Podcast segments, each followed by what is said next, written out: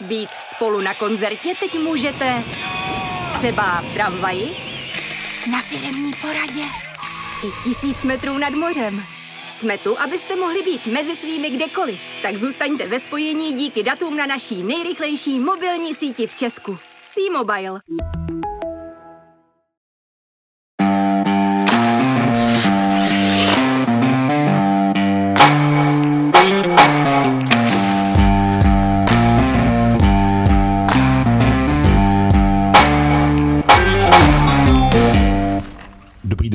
Posluchači, vítáme vás u dalšího dílu hokejového podcastu za Mantinelem, kterým vás dnes provázejí Martin Kézer a Jan Škvor.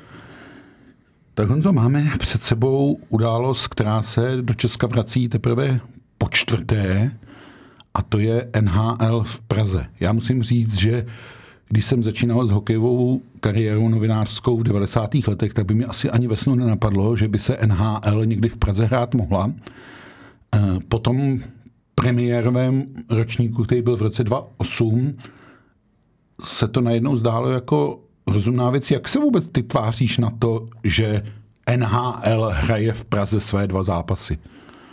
Eh, primárně si říct, že je to obrovský úspěch pro Českou republiku, protože veme si po třech letech... Jako že hokejově diplomaticky Hokejově diplomaticky, že se sem zrovna do Prahy zase NHL vrací a někdo může říct, že je to po třech letech, ale veme si, jak ty tři roky byly náročný kvůli covidu, kvůli, kdy NHL taky začínala později. A nezačínala nikdy v Evropě. Nepo, neza... Vlastně naposledy v té Evropě byla v tom roce 2019. Přesně tak, takže v klidu by si mohli říct vedení NHL, dobře, pokud chceme do Evropy, pojďme teďka jinam, když v Praze jsme byli v roce 2019 naposled. Ale velkou roli podle mě hraje zájem těch diváků o to, dá se předpokládat, že tu arena bude zase vyprodaná stejně jako před třemi lety, když zde hrála Horáčkova Filadelfie proti Kubalíkovu Chicagu zase, a asi se k tomu i dostaneme, ty ceny lísky rozhodně, ceny lísků rozhodně nebyly tak, že by si to asi každý mohl dovolit, přesto vyprodáno bylo. A beru to jako opravdu velký úspěch, že jasně, přípravy byly ve Švýcarsku, v Německu, ale ten ostrý start NHL zažije zase Praha. Ale jestli se nemýlím, tak asi poprvé se stane, že v jednom týmu nebudou Češi zastoupeni protože v Nešvilu v tuhle chvíli nikoho nemáme, respektive není nikdo na hlavním týmu. Je to, je to pravda. Takže když si vzpomínám Rangers... Vždycky ty dosavadní uh, soupeři měli vždycky nějaké zastoupení. Václav Prospal v Tampa Bay, Petr Prucha v New York Rangers. Asi připomeňme, že poprvé tady hráli právě Tampa Bay proti New York Rangers a když se to domluvilo, tak byl ještě hráčem New York Rangers Jaromír Jágr. Určitě pomohlo tomu obrovskému zájmu o to, leč Jaromír Jágr v létě odešel pak do Omsku, ale přesto ty zápasy se tady hrály. Eh, když tady byl Boston, tak tady eh, byl eh, David Krejčí. David Krejčí. Když tady Phoenixu Radim Vrbata. Radim Vrbata, který si to dokonce vlastně zopakoval, že on tady byl hmm. z Rangers a pak s Phoenixem. A když tady hrál Philadelphia Chicago, tak si to zmiňoval taky. Takže v tuhle chvíli má jakoby San Jose jednu nespornou výhodu, hraje vlastně jakoby doma díky těm dvěma českým hráčům. Takže očekáváme, a to se asi nepleteme, že ten mm, komu budou lidé přát, budou spíš Sharks než Predators. Bude to tak stejně, jako jsem měl pocit, když hrála Philadelphia s Chicagem, že větší podporu měla Philadelphia kvůli Jakubu Horáčkovi, který mm. přece jenom to jeho mm. jméno je větší než jméno Dominika Kubalíka. Ono se to dá těžko naplánovat dopředu, aby si rok předtím řekl, že tady budou hrát týmy, kde mají Češi aspoň nějaké zastoupení. Vzpomínám si na slova byla Dalyho, když byla NHL v Praze naposledy, který tvrdil, že se sem vrátíme a bude to Boston, který no. zde bude s Davidem Pasterňákem. Mm. No, Nokovi do toho hodil vidle a opravdu ono je snadný si něco usmyslet na papíře, si to dát, ale pak to zrealizovat je těžší. Ale neviděl bych to jako překážku, že za Nešvil nehraje žádný český hráč. Buďme rádi, že ta NHL tady je. Jasně a já myslím, že Tomáš Hertl a Radim Šimek i z úlu toho, že se zúčastnili letos mistrovství světa a podíleli se na tom bronzu, takže jako divácký taháky celkem fungují. Určitě to souhlasím. Eh, ty už jsme se bavili o cenách stupenek. Musím říct, že ty ceny jsou, nebo byly, protože ty stupenky už nejsou, eh, byly dost šílený. Eh, vyvlává to vlastně jednu obavu, že si je koupili lidé, kteří třeba nejsou úplní hokejoví fanoušci a chtějí spíš přijít na to divadlo, co jim NHL ukáže. Už jsme se tady taky o tom takhle bavili, že jo? Já s tím souhlasím, ono je to, je to klidně třeba i paralela, veme si Jaromíra Jagra, když přijede do tu arény, tak tu arénu, arénu taky vyprodává. A samozřejmě ta cena lísku nejde do tisícovek, ale ten princip si myslím, že je velmi podobný. Normálně by ti jdou tu areny třeba na zápas Sparta Kladno a nechci se dotknout někoho, přišlo 8 tisíc lidí, když to, když tam přijede Jágr nebo přijel Jágr v dobách ještě svý největší slávy extraligový, tak ta tu arena vždycky byla vyprodaná. Takže určitou paralelu bych tom viděl že jsou ty ceny lísků nastřelený vysoko, tak to opravdu jsou, protože nej, nejlevnější se prodávaly za 2000, ale řekněme si, to bylo jenom pár sedadel úplně u stropu haly. V kde ne... patře. Jasně. A pak ve čtvrtém patře na normální místa za brankou, která taky nejsou úplně asi nejlepší, začínala ta cena na čtyřech tisícovkách. Přesně tak, no. Takže e, ty lidi si koupili vstupenky a budou chtít vidět show.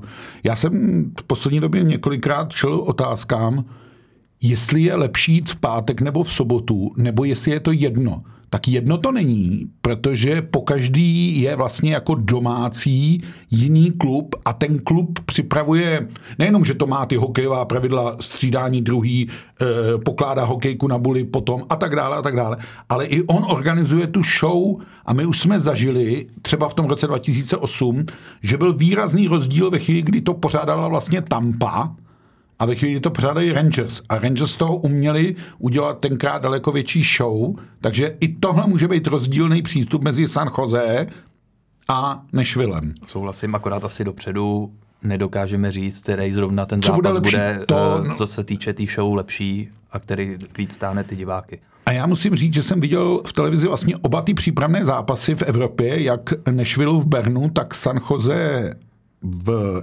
Berlíně proti Eisbernu. A mně se třeba trochu víc líbilo San Jose, ale možná nejsem úplně objektivní, protože se mi líbilo, jakou roli tam ten Tomáš Hertl sehrával. Byl tam opravdu vidět, byl tam důsledný a tak dále a tak dále. Takže e, mě by možná lákalo víc jako San Jose, ale to se teď bavíme o hokejový pohledu a on ten pohled organizačně manažerský do toho hlediště může být jiný. Já jsem zažil v NHL zápasy, u kterých jsem se nudil, přiznávám.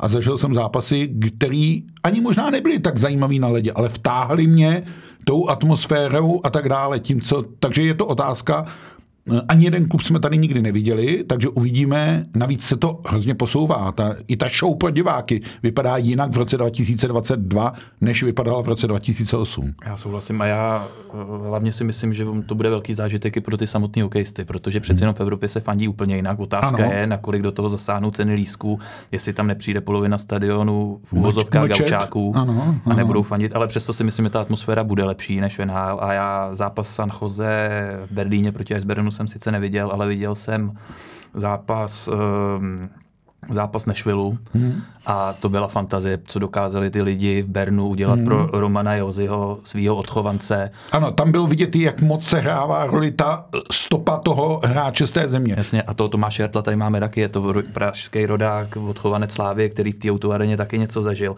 A i, i ty hráči Nešvilu říkali, že koukali s otevřenou pusou, co tam fanoušci Romanu Jozimu připravili tak by bylo hezký, kdyby se něčeho takového dočkal Tomáš Hartl a i Radim Šimek.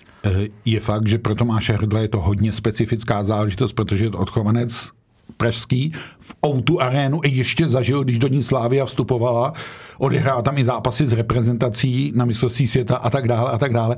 Takže jo, myslím si, že tohle všechno pro ty hráče Souhlasím s tím, že i pro ty zámořské hráče, on to říkal Tomáš Hertl v rozhovoru pro Sport.cz, kde říkal, uh, nikdy nikdo z NHL, kdo přijel do Prahy, neříkal, že to tady bylo špatný. Takže to potvrzuje to, co si říkal na začátku, že ta Praha je v očích hráčů, manažerů a vedení té ligy zapsána docela dobře.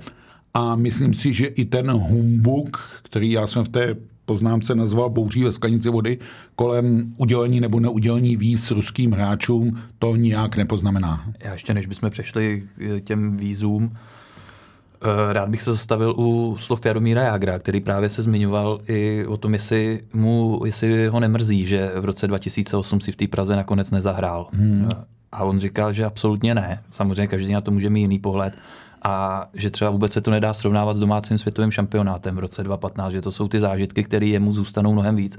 Bude zajímavý se zeptat Tomáše Hertla s určitým odstupem, protože rozhodně teďka neřekne, že to pro ně nic neznamená, ale domácí šampionát se blíží v roce 2024, tak pak se ho zeptat, jak to vlastně vnímá. Tomáš a je Hertl. i možný, že v roce 20, pokud bude k dispozici, že by Tomáš Hertl hrál, to by všechno odpovídalo. Jako? Samozřejmě a já to asi asi s Jágrem souhlasím, že přeci jenom hrát doma v drezu české reprezentace před vyprodanou Outu Arenou je, neříkám pro všechny, ale myslím si, že pro většinu hráčů víc, než se tady ukázat na dva zápasy.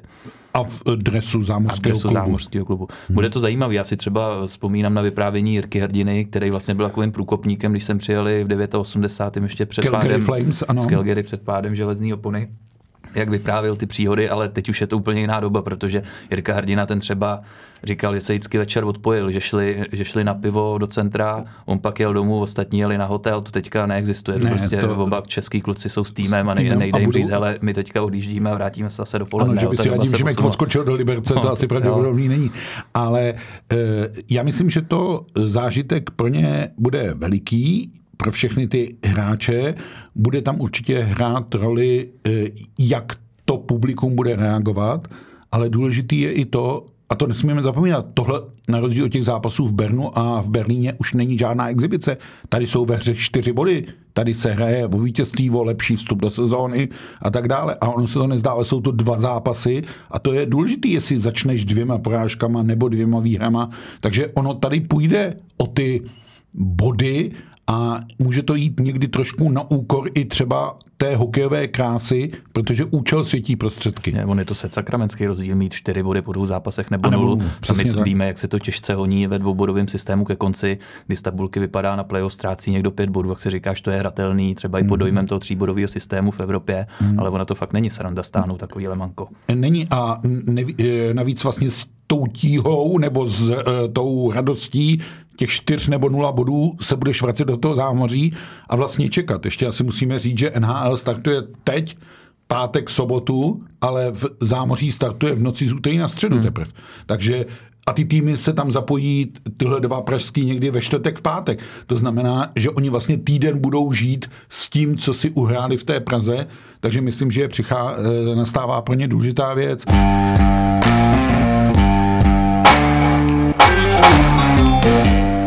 Jestli uh, se podíváme tedy na ty víza, hmm. tak si řekněme, že nakonec se tady objeví dva ruští hráči.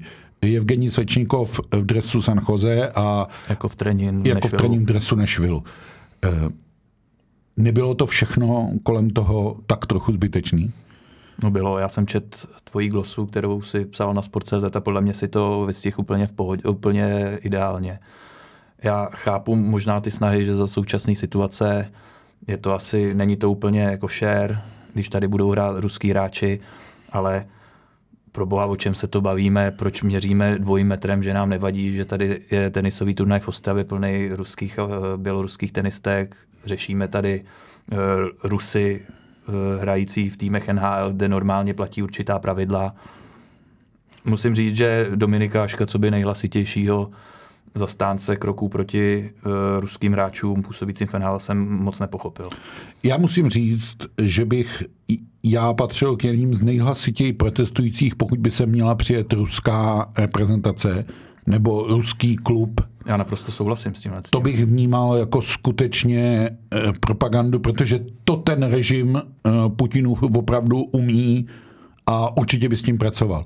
Ale tady ti hráči přijíždí, a ono se to ukázalo vlastně v té problematice těch víz, oni přijíždí jako členové americké organizace, která jim zajistila víza do šengenského prostoru a oni do toho šengenského prostoru vstoupili ve Švýcarsku, respektive v Německu a teď už se v něm eh, jenom pohybují a ani nepředpokládám, že by ti dva sehráli nějakou propagandistickou roli, nemluvě o tom, že oni nemají ani klíčovou roli v těch svých týmech. Jasně, ale to, o to ani nejde jo. o tu roli, ale, ale jo, rozumím tomu.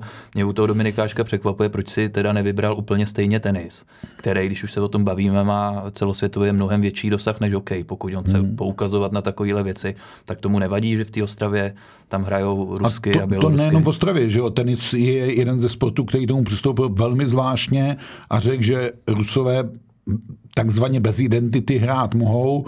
No co to je bez identity? Ano, ne, ne, nedáš k jejich jménu vlaječku, hmm. ale stejně všichni vědí, uh, odkaď ty hráči jsou a tak dále a tak dále. Takže tohle je velmi těžký. Navíc, jak chceš měřit uh, Dariu Kasatkinovou, která se svým prohlášením jak proti válce, tak své uh, lesbické orientaci vlastně vymezila. výrazně vymezila vůči hmm. tomu režimu. No. Uh, já bych uh, opravdu to bral tak, že dva hráči pocházející z Ruska a žijící většinu času v Americe nejsou bezpečnostní riziko, k čemuž nakonec vlastně dospělo i naše eh, vládní exekutiva.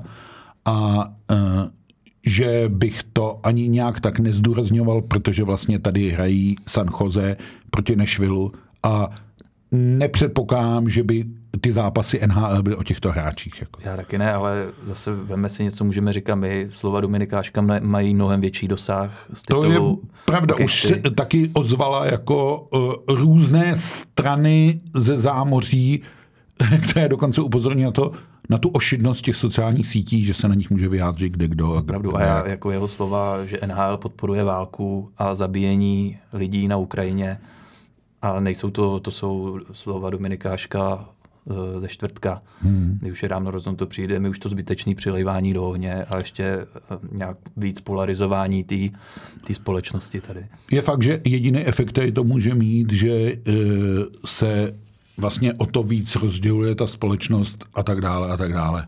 Jo? Já myslím, když to hodně přeženu, že ti dva ruští hráči dokonce můžou mít i strach vrátit se domů, aby nebyli mobilizovaní a podobně a tak dále a tak dále. Myslím si, že je, jsme opravdu ve velmi těžké geopolitické situaci a hnát to ještě přes sport a hrotit to tímto způsobem já, Byť... já, já když tady o tom vyprávěl mi přečte dokem Jakub Voráček hmm. o svých spoluhráčích z Kolumbusu, jak se vlastně taky boje je domů, třeba Gavrikov. Hmm. A tak jsem trochu jsem se nad tím usmál a myslel jsem si, že to lehce zveličuje ty situace. No vidíš, jak se ta situace, situace změnila hmm. a není to tak dlouho, co hmm. se změnila a ono opravdu může to být fakt pravda. No. Byť, aby jsme ukázali obě stránky mince, tak já asi zmíním ten případ Nikity Ščerbaka, což byl nebo je ruský hokejista, který má kanadskou manželku. V Hradci Králové v Mountfieldu získal dočasné pracovní víza a 30. září mu skončila a musel odjet. Takže ono se tady skutečně neměří stejným metrem. Dobře, a když se vracíme k tomu Dominiku Aškovi, proč si nezamete před vlastním právem a proč neřeší Ščerbaka v době, kdy tady hrál, proč neřeší Žukova, chytajícího ve Vsetíně? Ano, a to, to přijde... nechceme ty hra, na ty hráče ne, vůbec, ale mně to přijde lehký populismus, že vidíš hmm. NHL přeci jenom, co je víc v hokeji než NHL, tak pojďme to ukázat na tu NHL a neřešme, co máme tady na svém dvorku. Ano, tak pojďme z NHL schrnout jedinou věcí, že to můžou být zajímavé zápasy, Eh, že to může být hokej, který, na který tady v uvozovkách nejsme zvyklí z těch denodenních extraligových bojů a že to bude i zajímavé porovnání hráčů, které nějakým způsobem, nechci říct heroizujeme, ale říkáme, že NHL je nejkvalitnější liga světa, no tak nám tu ukázku přijde. Ale zase jenom předem říkám, neze vše obecňujme, Eh, NHL taky nabízí nudné, nezajímavé zápasy. Nabízí a taky, pozor, chtěl bych říct, furt je to začátek sezóny, jo. ty týmy taky nejsou ještě rozehraný, nejsou v pohodě, takže říct, kdyby náhodou, nedej bože, to dopadlo, že to byly hokeje podprůměrný, tak aby si tady lidi neřekli a tady vidíte, za co stojí NHL. Není no, to pravda. No, je, je, ale musím říct, že jak San Jose, tak Nešvil v té přípravě v té Evropě tu kvalitu, ukázali ten tlak do branky, třeba po kterým tady voláme pořád. Takhle dal uh, Tomáš Hertl ten gól. Uh, takhle tam byl každou přesilovku nalepený, jak se říká teď moderně, na masce a tak dále. Je zajímavý, že přesně to se snažil i uh, Tomáš hrát v národním týmu, jako, jo? Hmm. Že se mu to dařilo místy jo a místy ne, to je jiná věc, ale ten styl, myslím si, že uvidíme trochu trend, kudy se ten hokej ubírá. ubírá jako.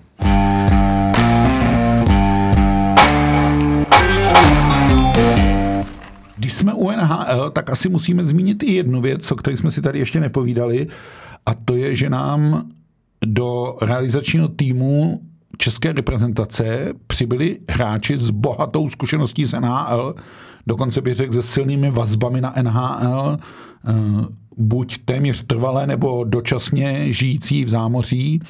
A vůbec ten model zajímavý, který jako eh, vlastně nový prezident Svazu Hadamčík prosadil ve výkonném výboru, byť mi trošku ten, eh, to jednání toho výkonného výboru, teď nemyslím Hadamčika, ale ostatních členů výkonného výboru, přijde, jako když eh, staré federální schromáždění jednomyslně hlasovalo pro zvolení Václavem, Václava Havla. Takže se ukazuje, že zřejmě v tom českém hokeji ta postava toho prezidenta je tak určující, že ty ostatní členové výkonného výboru dělají to, co chce. No, vypadá to, že jsou jako loutky. Hmm. Ale si Adamčikovi tady nemůžeme vytknout nic, protože dlouhodobě se vymezoval proti tomu, aby jo, on jde vlastně v duchu těch svých volební rétoriky, tak to naplňuje, to si myslím. Říkal to už během olympiády, si pamatuju dávno ano. předtím, než se rozhodl, že půjde bojovat o to křeslo šéfa svazu, hmm. tak říkal, že je to absolutní blbost, aby tady generální manažer měl větší zodpovědnost než trenér. Hmm. Já musím říct, že s ním souhlasím. Jo, bavili jsme se o tom moc krát v podcastech, že to byl zámořský model divně naroubovaný na český hokej a já bych zcela natvrdo a otevřeně řekl, že si myslím, že to bylo udělané proto, že sta- tehdejší vedení svazu v čele s Tomášem Králem se obávalo, že Filipu Pešánovi po rozpačitých zkušenostech z Rigi budou hráči odmítat jet na olympiádu pod ním. Tudíž se rozhodlo, že to vlastně bude mít na starosti Petr Nedvěd, který má spoustu much a spoustu předností, ale jednu má nespornou. U těch hráčů v zámoří má respekt, oni ho vnímají jako někoho, kdo tam hodně dokázal a v podstatě téměř každého hráče, kterého si umanul, že by jako bylo dobrý, aby v tom národním týmu byl, tak ho tam dostal. Dobře, tohle já beru nejsem proti tomu, ať ten Petr Nedvěd, době, kdy tam byl, klidně tam mohl přece jezdit do toho zámoří, to on by komunikoval s těma lidma, on by ty hráče přesvědčoval, proč přijet, nebo přesvědčoval možná silný slovo, hmm. ale vysvětlil jim pozici v týmu, jakou pro ně chtějí, že je opravdu český hokej potřebuje, ale přece pak na tom turnaji musí nést tu hlavní zodpovědnost no. A na té olympiádě já jsem tam byl, a byť se duo Peša Nedvěd snažilo vždycky přesvědčovat, že to tam žádný třecí plochy nejsou, vždycky tam ale pak nějak tak prosáklo. prosáklo. Já bych tam ale nevzal nikoho, koho by ten trenér Peša nechtěl, to bych mu hmm. neudělal, takže ono taky rozhodně to nebylo ideální hmm. jo, a asi se to hmm. i ukázalo. Proto jsem rád, že se o to, je to modelu, že od něj jdeme pryč a vracíme se k tomu asi tradičnímu českému. Byť je zajímavý, že tam budou teďka dva. Tak a uh, ono i to naznačení my nemůžeme mít dva generální manažéry papírově, hmm. takže papírově bude tím generálním manažerem Martin Havlát s tím, že on bude mít na starosti tu diplomacii a musím říct, že s Martinem Havlátem, kdykoliv jsem se po kariéře setkal, bylo to třeba na tenisovém turnaji v Berouně, tak skutečně tu hokejovou diplomaci on zvládá docela dobře. To je, eh, rozumně mluví, eh, ví, co může říct, co nemůže říct a tak. Takže tam si myslím, že je jako dobře vybráno. A Marek vždycky by měl na starosti tu sportovní stránku, Jinými slovy, eh, Martin Havlát bude mít větší přehled o zámoří a Marek Židlický i z pozice toho, že je asistentem trenéra 20, bude mít lepší přehled o evropských hráčích a mě, bude to fungovat, nebo mělo by to fungovat tak, že oni dva budou dávat Kari Jalonenovi doporučení a připraví mu ten servis. A takhle by to fungovat mělo. Bavíme se ale o papíře, už u Karialy, kde by o to, u toho oba měli už být, budeme moudřejší, jak to bude vypadat ve skutečnosti. Bude zajímavý to sledovat, ale on, i Kari Alonen je na český poměr až neuvěřitelně akční.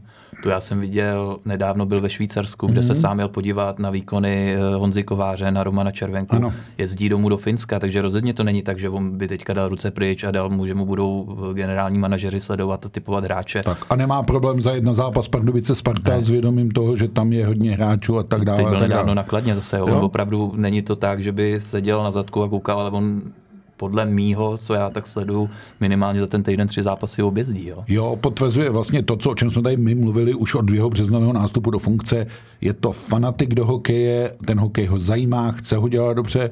Já myslím, že si i dobře uvědomí, že si na sebe trošku ušil byč tím bronzem, že teď se na to bude pohlížet tak, že bychom ty medaile měli začít vozit pravidelně, což nemusí vůbec tak být. Jako. No, jasně, že ale já spíš než fanatik asi já chápu, jak to myslíš, podle mě je to profík.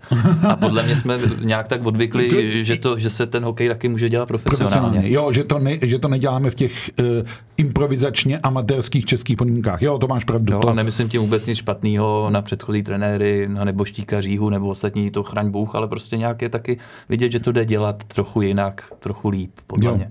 Jo, uh, je i zajímavé, jak uh, často zní kritika a oproti tomu reakce, jakoby zákonem akce a reakce úrovně České extraligy, ty máš teď čerstvou zkušenost s Jaromírem Jágrem, kdy vlastně na otázku, co říká na NHL, se vlastně vynořilo no to neberte tak, že Extraliga je špatná a tak dále. A tak dále. Já jsem tu otázku totiž možná položil blbě. Já jsem se Jaromíra ptal, jak se těší na NHL, kde on bude osobně přítomen na čtvrtečním tréninku a na sobotním zápase bude dokonce vázovat čestný buly. Ano. A pak jsem tam dal takový nešťastný dovětek, jaký to bude fofer. No. A to asi toho Jardu trochu, trochu nastartoval, to bral tak, že ta česká extraliga není je fofer. Jako pomalá, ano, ano. Čímž jsem to jsem tím rozhodně říct nechtěl a přiznám, že to asi nebylo formulované úplně dobře. Nicméně Eh, je to, eh, vím, že i Vladimír Ružička se po finále ligy mistrů s Hradcem tehdy vyjadřoval jako nepodceňujeme tu ligu.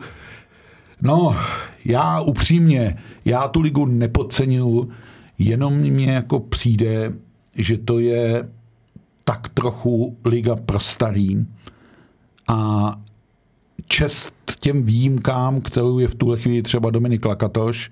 Nebo Luboš Horký. Nebo Luboš Horký, ale už nemůžeme mluvit a Lukáš Radil promine o Lukáši Radilovi jako mladém, hmm. protože to je hráč na hraně třicítky a tak dále a tak dále. Tomáš je Zahornovi a tak. Takže ono je to opravdu těžký, ale zase na druhou stranu, když se podíváme na seznam hráčů, kteří jsou v NHL, tak je zajímavé, že byť řada z nich v tuhle chvíli je odsunutá už na farmu, že těch prospektů, jak říká NHL, tam máme docela dost, že těch hráčů v rozpětí 19 až 22 je tam docela dost a téměř jako zákonem pravděpodobnosti z nich někdo vys- musí vyskočit. No, jenže takhle tam mají Slováci taky. Že? Mm-hmm. si přípravy, jak válí regenda do nedávna ještě. Hráč eh, Mladé Boleslavy. Jo, a taky nemá nic jistého a to opravdu hmm. se mu tam daří. No. Jo, on ten osud té NHL je složitý, můžeme si o tom ještě někdy povídat, že potřebuješ být v pravý čas na Přesně, pravém místě mít štěstí dále. a řekl by hmm. ti to spousta kluků, jak přišla tak nakonec dobrý kariéře, hmm. že nebýt, nemít to štěstí v ten jeden konkrétní moment, tak tam taky nemuseli být.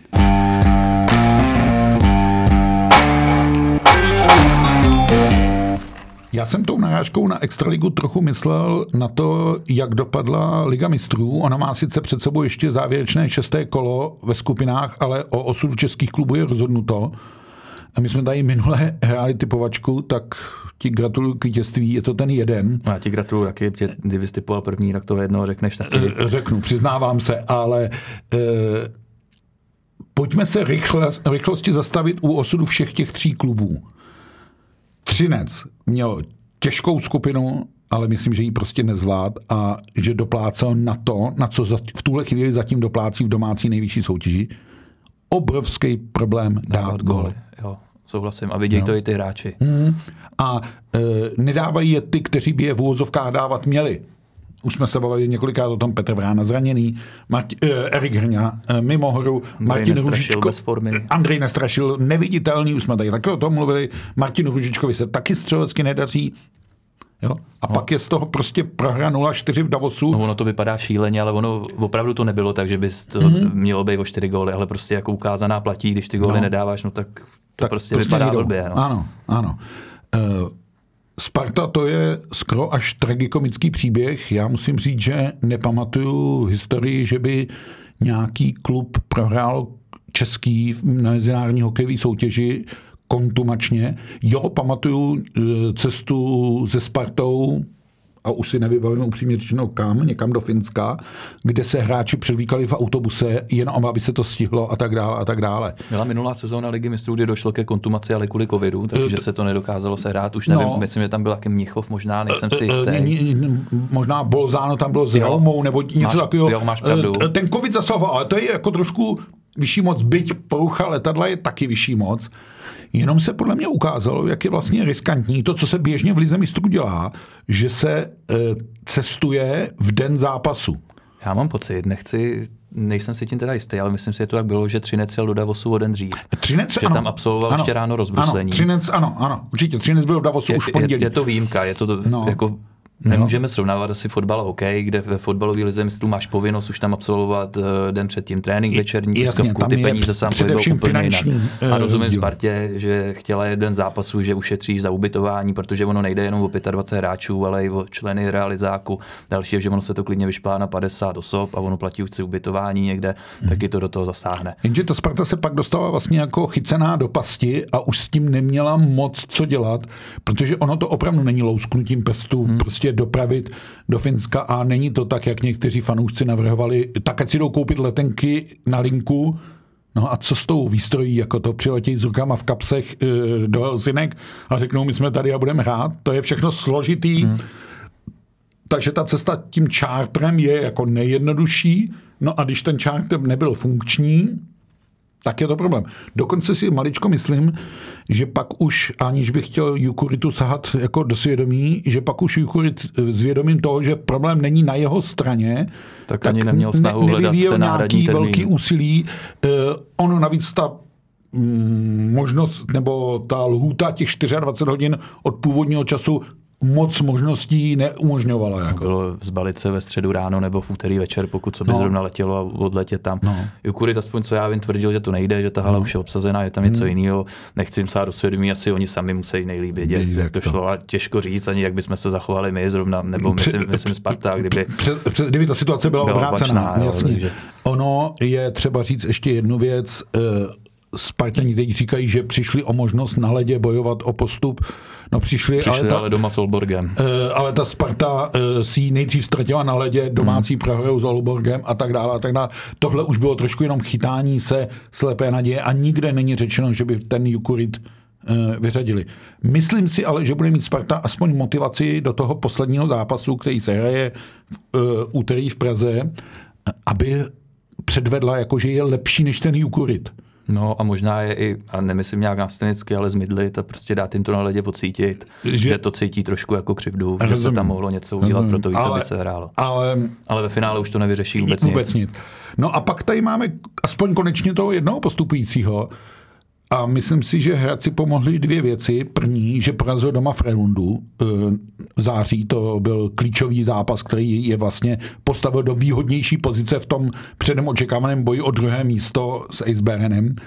A pak to, co uh, už jsme naznačovali v tom minulém podcastu, Eisberen prostě hrál v úterý přípravu ze San Jose a hrál jí naplno, ve stejné sestavě, ano, sice otočil v polovině zápasu golmany, ale... To je na u golmanů, to nehraje jako roli ta Hunava. Přes, přesně tak.